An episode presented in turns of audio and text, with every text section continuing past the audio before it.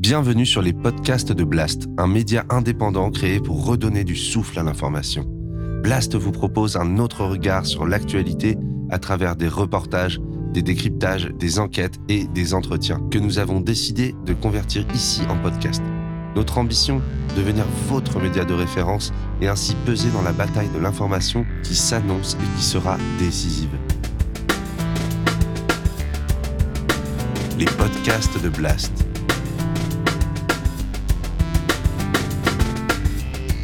L'écologie avec Paloma Moritz.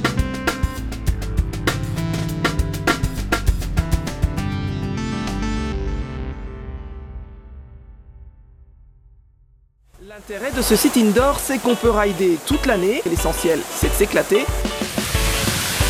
Sur ce terrain en friche, un entrepôt de plus de 160 000 m2, 19 mètres de hauteur, pourrait sortir de terre. Amazon, ici, ailleurs. La direction parie sur une reprise des vols dans les prochaines années, avec un doublement du nombre de passagers dans les 20 ans. Elle poursuit donc son projet d'agrandissement de l'aérogare. Alors que notre planète brûle et que la biodiversité s'effondre, des projets destructeurs du vivant continuent d'être menés partout en France. Extension d'aéroports, méga-bassines, entrepôts Amazon ou encore vagues artificielles à quelques kilomètres de l'océan. Et les mobilisations locales contre ces projets sont de plus en plus nombreuses et parfois victorieuses. Je constate aujourd'hui que les conditions ne sont pas réunies pour mener à bien le projet d'aéroport de Notre-Dame-des-Landes. Mais alors, comment transformer sa colère contre un projet imposé et polluant en une stratégie gagnante C'est l'objet du livre de mon invité, François Verdet. Un guide pour faire échouer les projets contre nature. Un manuel de résistance écologique pour reprendre le pouvoir. Son auteur l'explique.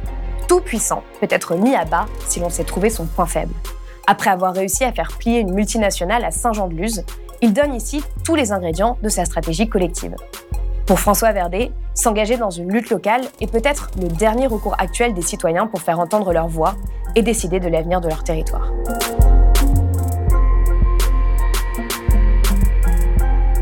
François Verdet, bonjour. Bonjour, Paloma. Merci d'être venu sur le plateau de Blast. Alors, euh, vous êtes militant écologiste de longue date, vous êtes bénévole à la Surfrider Fondation euh, Europe, chez BC aussi, et vous êtes membre du mouvement citoyen RAM pour ta planète. Et surtout, vous avez récemment publié un livre avec La Relève et la Peste, que voici. Donc, La Relève et la Peste est aussi un média indépendant. Donc, ce livre s'appelle Guide pour faire échouer les projets contre nature. Donc, c'est un manuel pratique de résistance écologique qui donne des clés pour réussir étape par étape à arrêter un projet destructeur et à fédérer un peu toutes les énergies au niveau euh, local autour d'un objectif commun. Pour l'écrire, vous vous êtes basé euh, sur votre expérience pour empêcher la création d'un surf park euh, à Saint-Jean-de-Luz, euh, juste à côté de chez vous. On va y revenir. donc ce livre, vous le commencez en citant Geoffroy de Laganerie, qui critique les rituels qu'il considère comme peu efficaces du mouvement climat aujourd'hui, comme les marches par exemple. et il explique que ces marches peuvent ressembler à des exercices d'autosatisfaction. donc il écrit, on se met en scène comme des sujets agissants, mais sommes-nous réellement agissants? Et il explique finalement que on peut avoir un peu ce côté d'autosatisfaction euh, de, souvenirs forgés lors des belles manifestations, alors que la seule chose qui compte, c'est est-ce efficace Avons-nous gagné du terrain Avons-nous produit des transformations concrètes, effectives? Est-ce que aujourd'hui vous souscrivez à cette vision-là, puisque vous avez décidé d'ouvrir votre livre avec cette citation? Bah, Complètement, en fait, euh, je dirais même c'est ce qui m'a donné euh, l'énergie pour y aller et y aller de manière un petit peu différente, parce que ce qu'il explique, c'est que force est de constater que, notamment dans les mouvements de gauche, en fait, on a, on avait des habitudes qui ne fonctionnent plus face à la réponse euh, de l'État, en tout cas, ou des forces de l'ordre, qui ont aujourd'hui d'autres techniques pour euh, réprimer des mouvements, et donc il faut euh, réinventer. Et donc le livre dont est extrait cette phrase va propose lui aussi des solutions. Il ne fait pas qu'un constat négatif. sortir de leur puissance politique. Exactement, tout à fait, oui. Voilà. Et donc l'idée, c'est que il faut construire un mouvement pour arriver à quelque chose et ne pas se contenter de ce que donc Geoffroy de la Appelle des rituels. Donc vous pensez aujourd'hui qu'il faut euh, réinventer notre manière de lutter contre, euh, contre le vivant? Oui, tout à fait, mais c'est déjà en train de se passer. Il y a un nombre de mouvements euh, associatifs et sociaux qui sont déjà là-dedans, qui sont autour de la désobéissance civile non violente. La maison brûle et nous détournons les yeux.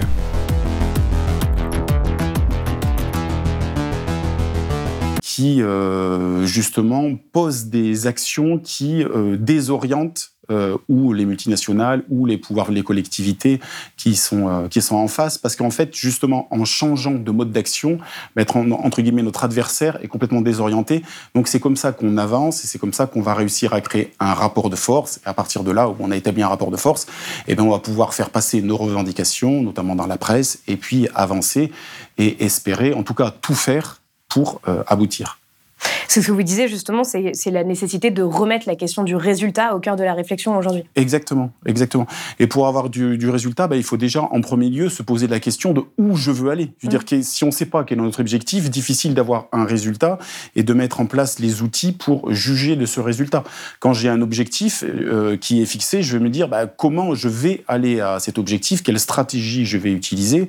Et ensuite, quand on redescend les, les échelons, euh, j'ai une stratégie euh, qui est assez globale. Euh, il va me falloir des tactiques parce qu'elles peuvent être euh, variées, ces tactiques, parce qu'elles mettent en jeu plusieurs groupes de personnes diverses et variées. Et puis ensuite, quelles sont les actions qui vont faire vivre ces tactiques? Et en redescendant toujours plus petit, parce qu'une action, c'est, ça peut être très simple. Aller faire des photocopies, c'est une action. Aller envoyer un mmh. mail, c'est une action.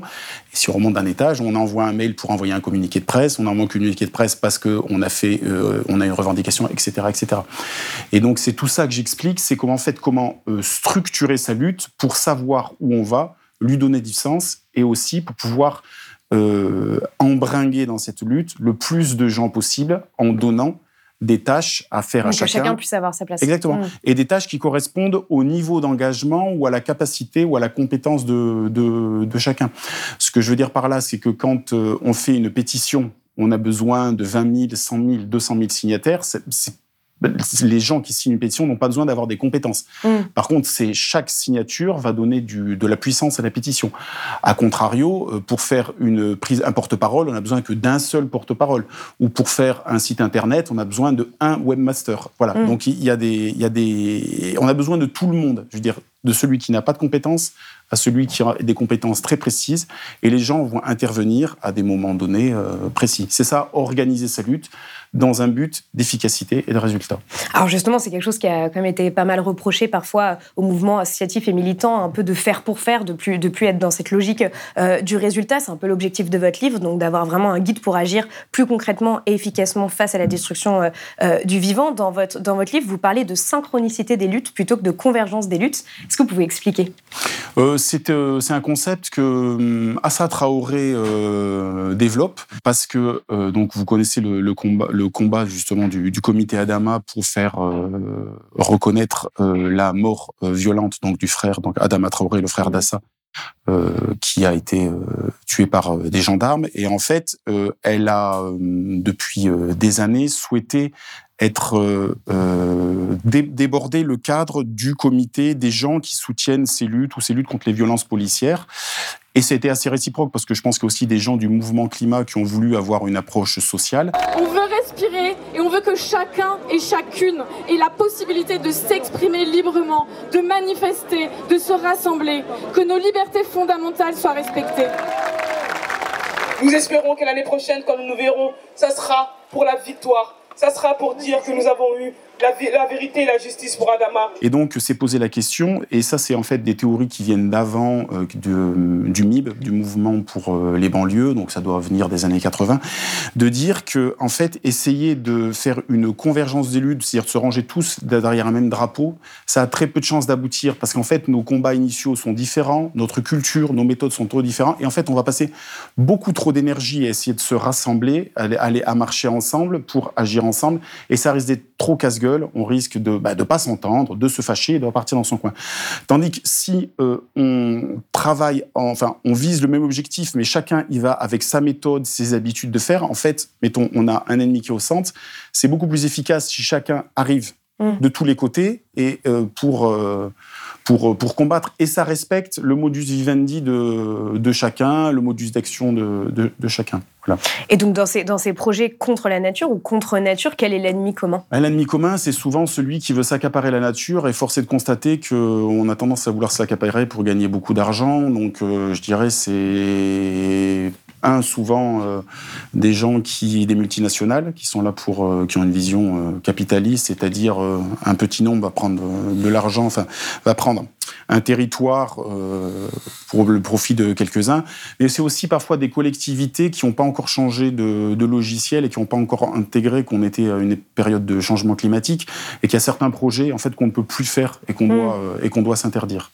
Alors justement, euh, euh, dans votre livre, tout commence avec un projet de surf park euh, à Saint-Jean-de-Luz. Donc ce, projet, il est porté par l'entreprise Board Riders et c'est présenté comme une solution pour créer des emplois et désengorger les vagues du coin où il y aurait trop de surfeurs. Donc l'idée, c'est de mobiliser 4 hectares de terrain pour créer des fausses vagues à 1,5 km des vraies vagues. Donc on est, on est quand même dans quelque chose d'assez absurde et on a un peu tous les ingrédients autour de la destruction de la nature, c'est-à-dire que c'est un projet qui va à la fois faire de l'artificialisation des sols, euh, la destruction des terres agricoles, euh, la consommation d'eau. Donc vous dites que euh, chaque surfeur aurait utilisé l'équivalent de la consommation quotidienne de trois familles de quatre personnes pour une session d'une heure de surf. Ce projet-là, vous, le découvrez, vous n'endormez pas de la nuit, et ensuite, qu'est-ce qui se passe exactement? Il se passe que je me dis qu'il va falloir se retrousser les manches, parce qu'en fait, et ça c'est un activiste, Xavier Renou, qui développe cette théorie, il faut sortir de la pensée magique, c'est de se dire, d'attendre et se dire, oh, espérons que finalement le porteur de projet va abandonner et que du coup le projet ça, se, se fera pas. Ça, c'est une posture qui est absolument foireuse. Et c'est là tu dis, bon, allons-y, tu te retournes et tu dis avec qui je vais y aller? Alors naturellement, tu commences par te tourner vers les associations parce que moi je suis militant environnemental, euh, qui sont autour de toi, dans lesquels as, l'habitude, avec lesquels tu as l'habitude de travailler. Donc euh, très concrètement, c'est euh, Surfrider, c'est Ram pour ta planète, qui est un collectif de surfeurs citoyens, en fait, avec lesquels on a fait des manifestations sur la plage et dans l'océan pendant près d'une année en, avant le G7 qui, avait, qui a eu lieu à Biarritz. Et donc, c'était un mouvement de conscientisation mmh. des surfeurs, qui sont donc des sportifs, mais à la oui, fois des citoyens. Oui, ça avait été pas mal médiatisé à l'époque. oui, oui, on a eu, ça avait bien marché. Donc, on se dit finalement, bah, on est légitime avec ce collectif.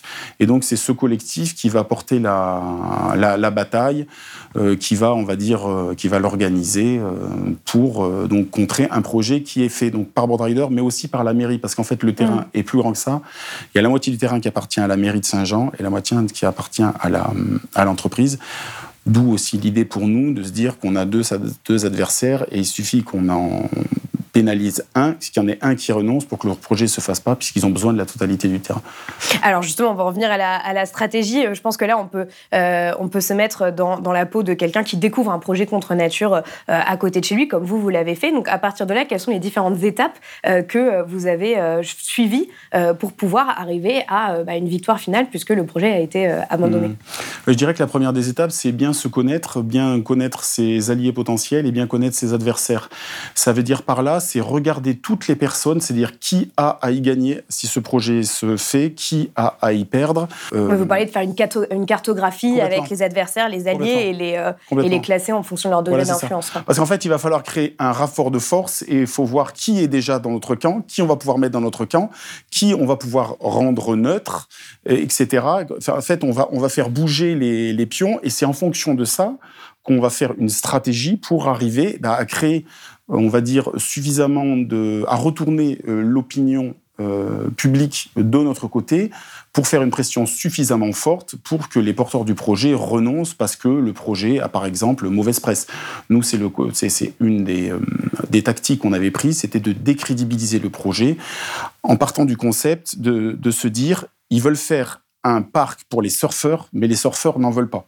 Mm. Donc euh, ça, c'était une de notre, euh, une de nos tactiques. Donc il y a une offre qui correspond même pas à une Exactement. C'était de mm. mobiliser la, la, communauté surf et de la faire tomber de notre côté pour que donc Boardriders, qui est une entreprise qui fait du matériel de surf, des vêtements de surf, etc., se retrouve un peu coincé de se dire attendez, on fait un projet pour eux et ils en veulent pas, donc du coup le projet euh, perd, perd du sens. Et à partir de là, tu peux aller faire une manif parce que tu sais pourquoi tu fais une manif, en fait, parce qu'elle rentre dans un cadre plus global.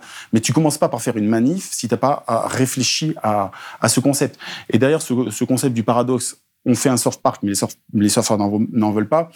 C'était aussi parce que nous, on était quelques simples citoyens. On a en face de nos multinationales une mairie. Et en fait, on a un rapport de force qui est très déséquilibré. Et en fait, mmh. pour se remettre à niveau, il fallait qu'on utilise les médias. Et l'idée du, paradoxe de ils font un surf park mais les surfeurs n'en veulent pas, c'était très facilement médiatisable et effectivement c'est ce qui s'est passé. D'abord les médias locaux, puis euh, les médias nationaux et euh, ils se sont retrouvés en fait euh, eux-mêmes interrogés, je dis eux, nos adversaires, par la presse, et en fait pris un petit peu dans, une situation inconfortable en disant bah, pourquoi vous continuez puisque les enfants n'en volent pas? Voilà. Hmm. Euh, ce, qui est, intéressant aussi, c'est que vous montrez que vous utilisez parfois des outils marketing euh, pour euh, votre, mobilisation. Donc, le fameux outil des forces, faiblesses, opportunités, menaces, donc, qui s'appelle SWOT. Est-ce qu'il n'y a pas quelque chose d'un peu, un peu paradoxal d'emprunter les outils du capitalisme néolibéral contre lui-même? Ben moi, je dirais qu'au contraire, c'est génial. Ouais. Et c'est ce qu'il faut faire, et c'est ce qu'on fait tous depuis en utilisant les réseaux sociaux. Je suis désolé, on est, on, on, on est écologiste et on œuvre pour le respect du vivant et on utilise Facebook, Instagram, euh, Google, etc. Euh, donc on pourrait se dire qu'on est en complète contradiction. Mais il n'empêche que ce sont des outils surpuissants, encore une fois, pour créer un rapport de force et amener nos idées à la même hauteur que celles de nos adversaires et, et donc du coup bah, être entendu. Donc euh, moi je trouve c'est au contraire, moi ça m'amuse vraiment quand on pioche des, des, concepts du monde de, de l'entreprise et qu'on les utilise à des fins euh, de combat écologiste. Alors justement, pour terminer par rapport à ça, sur cette nécessité d'agir un peu euh, à tous les niveaux, en ayant à la fois une vision, des objectifs, une stratégie, des tactiques, euh, vous, vous, vous, déclinez un peu dans le livre, euh, sous plusieurs chapitres, justement ces, ces, différentes actions. Donc il y a coordonner, former, informer, s'appuyer sur la réglementation. Est-ce que vous pouvez expliquer ça un peu, un peu rapidement pour, pour quelqu'un qui, qui aurait envie d'agir à son échelle contre un, contre un projet oui. inutile? Donc en fait, nous, on avait pris pour, pour stratégie en fait, de fédérer le plus grand nombre de personnes possible, en fait, de se dire qu'on n'était pas un groupe suffisamment nombreux, donc il fallait que l'opinion publique, en fait, euh, les citoyens, parce qu'en fait, on vit sur un territoire qui est euh, le Pays Basque, où il y a un sens de l'appartenance au territoire, et que si euh, les, les, gens qui habitent sur ce territoire euh, prennent position, en fait, c'est tout de suite très fort, ça pèse tout de suite très fort dans la balance, mmh. notamment auprès des élus. Donc, une fois qu'on avait cette stratégie, il fallait des techniques pour la faire vivre. Donc, quand je dis, par exemple, former, si on veut que les gens se rangent à notre opinion, il faut qu'ils aient des arguments, parce que dire je suis contre, je suis contre, mais euh, pas pouvoir aller plus loin que ça, c'est un peu juste. Donc en fait, il fallait donc former les gens. Donc pour ça, il faut écrire un, argu un argumentaire solide, étayé, avec des arguments scientifiques, découpé en, en plein de petits parties pour que chacun puisse s'accaparer ce qui, ce qui l'intéresse le plus dans l'argumentaire. Donc ça, c'est former, informer, ben, faire savoir, décrédibiliser, j'en ai parlé jusqu'avant. Euh, et puis euh, le quatrième... Et s'appuyer sur la réglementation. Voilà, s'appuyer sur la réglementation, parce qu'en France, en fait, il y a des lois pour tout, et à nous aussi, de la même manière qu'on peut utiliser des concepts de l'entreprise, à nous aussi d'utiliser les lois pour freiner, voire faire stopper des projets, parce qu'en en fait, il y a quand même des lois qui disent on n'a pas le droit de faire n'importe quoi. Mmh. Donc, tant qu'à faire, mettre une petite équipe là-dessus qui va aller regarder la réglementation, ça peut être très utile.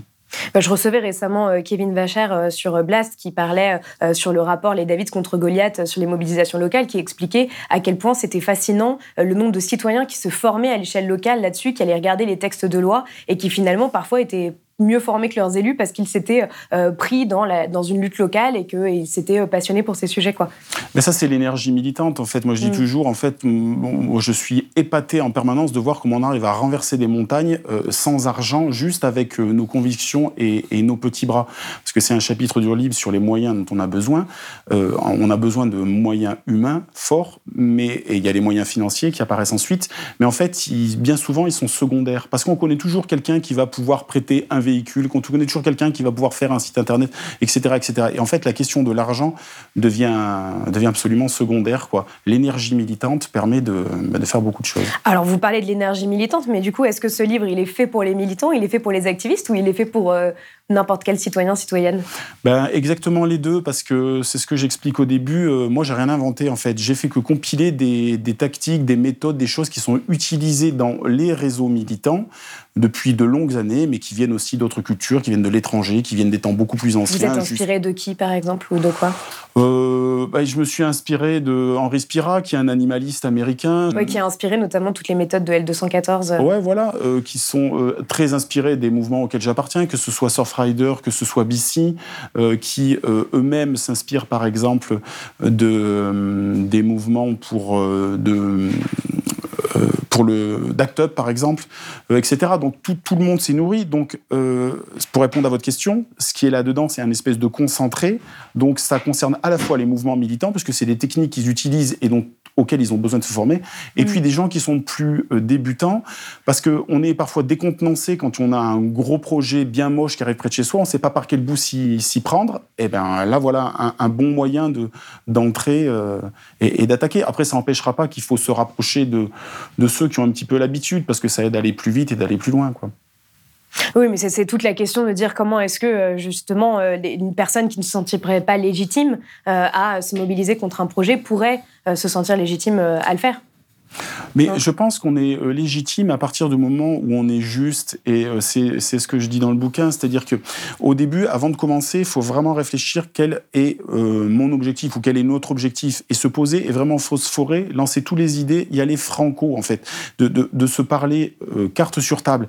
Et quand on a bien réfléchi, qu'on a, on s'est renseigné, qu'on a contacté d'autres collectifs, d'autres associations, et qu'on est clair avec soi-même, je pense qu'on a le droit d'être, euh, et c'est aussi un chapitre du, du bouquin, d'être radical dans ce qu'on pense. C'est-à-dire Mm. radical, c'est-à-dire de, je, j'ai ma pensée, elle est juste parce que je l'ai potassée, je, c'est une pensée honnête, et maintenant c'est celle-là qu'on aura, et c'est celle-là qu'on aura jusqu'au bout et on n'en démordra pas. Et ça, n'importe quel citoyen peut le faire. Je veux dire, on est tous doués plus ou moins de, la même intelligence.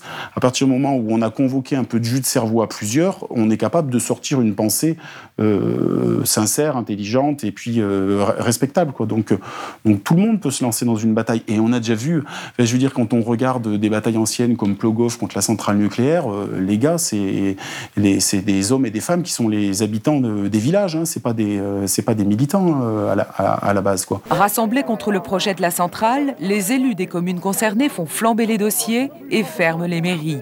Commence alors le temps des affrontements où les habitants de Plogoff, unis contre la centrale, se rassemblent chaque jour pour la grand-messe de 17 heures. Soutenus par les antinucléaires de toute l'Europe, ils vont lutter contre les CRS. Plogoff ne figure pas et ne figurera pas dans mon plan nucléaire. Alors, vous dites justement dans votre livre que euh, trop de militants euh, demeurent cloisonnés dans leur propre milieu, un peu dans leur petite bulle, et donc euh, vous expliquez qu'il faut être à la fois radical, comme vous le disiez, et pragmatique.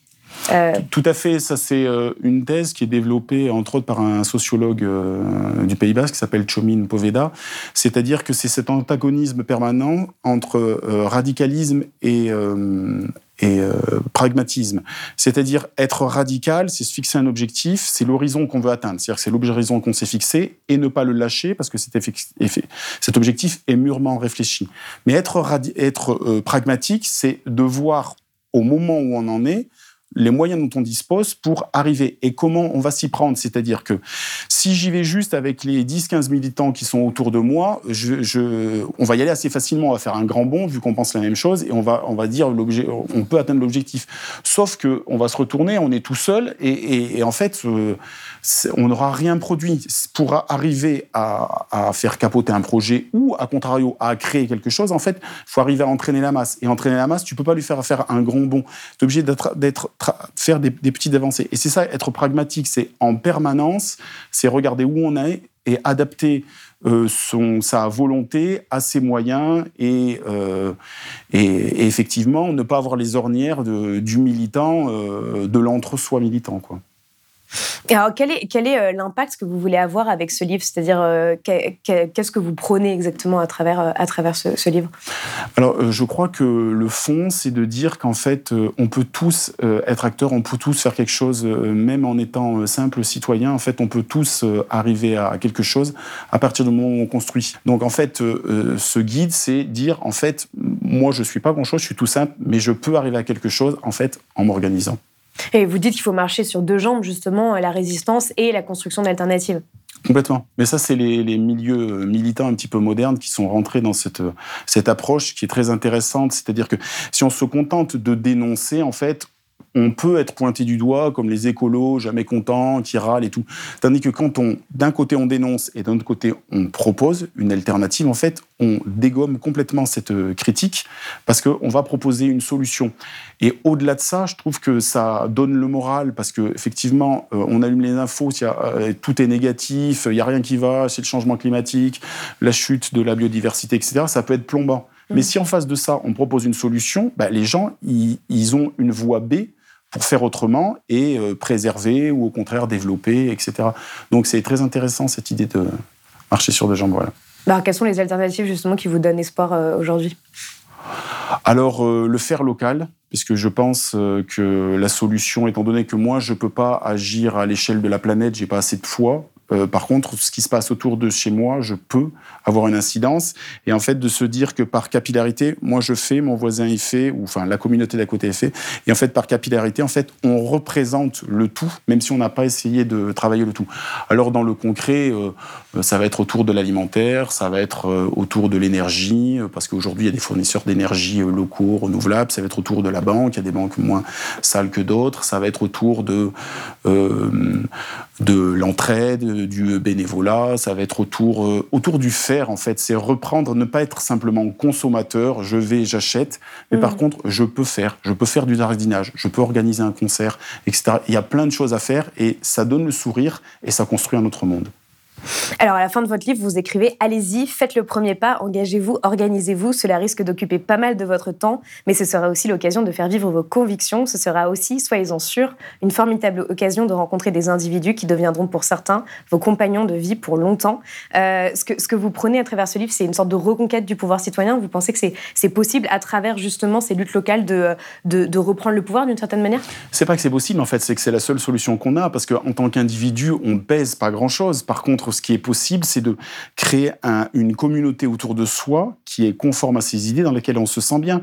Et puis, un petit peu égoïstement, être avec des gens qui pensent comme soi, bah, en fait, c'est plutôt agréable. Donc, mm. et si on construit ensemble, top, en fait, on a tout gagné, c'est bonus.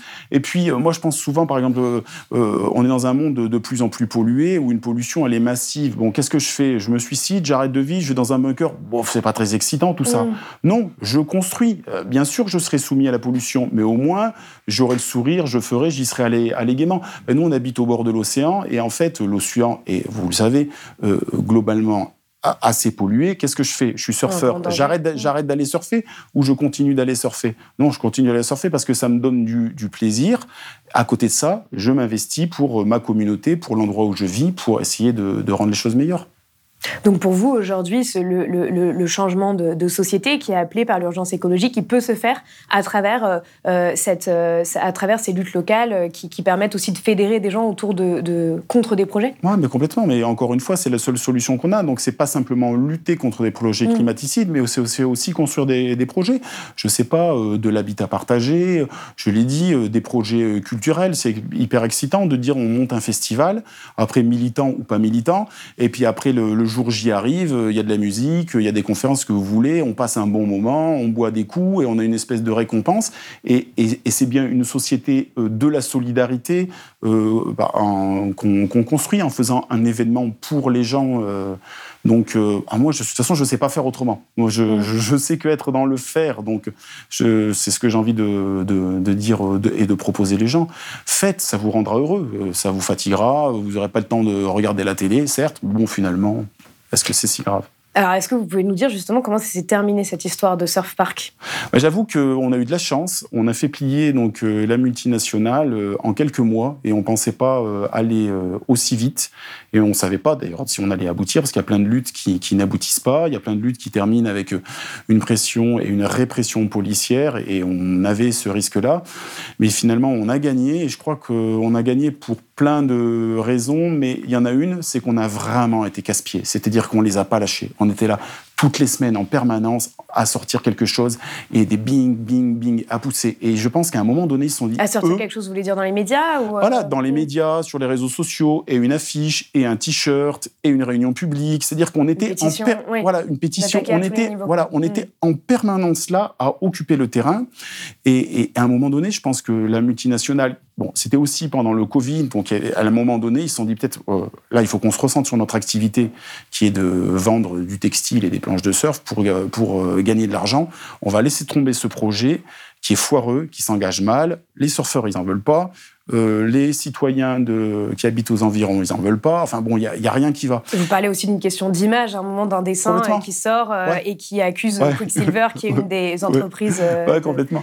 Ça aussi, c'est un détail, mais c'est pas inintéressant. C'est-à-dire que, selon l'expression, un dessin vaut parfois bien mieux qu'un long discours. En fait, le, le patron de, américain de cette entreprise, qui lisait pas le français, a vu sur le site internet qu'on avait créé un dessin qui portait atteinte à l'image de son entreprise. Et comme ça arrivait dans un contexte où il commençait à en avoir marre d'entendre parler de nous, et puis qu'il voyait qu'on avait une certaine puissance, il a dit euh, basta, on, laisse tomber. Et ils ont dit on stoppe le projet, on a d'autres d'autres priorités. Et puis euh, on avait gagné, quoi. Cool. Mm. Alors dernière question, qu'est-ce que qu'est-ce que vous diriez à quelqu'un qui euh, a envie ou enfin est en train de lutter contre un projet polluant à côté à côté de chez lui? Ben, c'est euh, l'objet du bouquin de, se poser, déjà commencer de se poser et de s'organiser et de faire un bon tour de raison et de réfléchir parce que en fait euh, euh, aucun puissant n'est indéboulonnable, ils ont tous un talon d'Achille et si tu le trouves, ben, ça peut aller très vite en fait. Tandis que si tu te butes, si t'as pas assez réfléchi, tu risques de te buter toujours à la même fenêtre et de pas aboutir. Par contre, si tu as repéré qu'il y avait une faille, tu attaques directement à la faille, ben, en fait, il peut, il peut, il peut capituler. Euh, typiquement, nous, euh, le concept de il faut un surf park pour des surfeurs alors que les surfeurs n'en veulent pas, c'était béton parce qu'en fait, ça les a complètement désarçonnés. Quoi. Ils se sont mm. retrouvés. Mais pourquoi on fait ça en fait? Ben, Merci beaucoup, François Verdet, d'être venu sur le plateau de Blast. Merci. À bientôt. Si vous avez aimé ce podcast, s'il vous a été utile, n'oubliez pas de nous mettre des étoiles ou de le partager autour de vous sur vos réseaux sociaux. Blast est un média indépendant et si tous nos contenus sont en accès libre, c'est grâce au soutien financier de nos blasters et abonnés. Pour nous soutenir, faites un nom unique ou mensuel et rendez-vous sur blast-info.fr. Blast, c'est aussi une web télé disponible sur YouTube et Peertube et présente sur tous les réseaux sociaux. Alors suivez-nous et pour ne rien rater de nos contenus, abonnez-vous sur notre chaîne YouTube.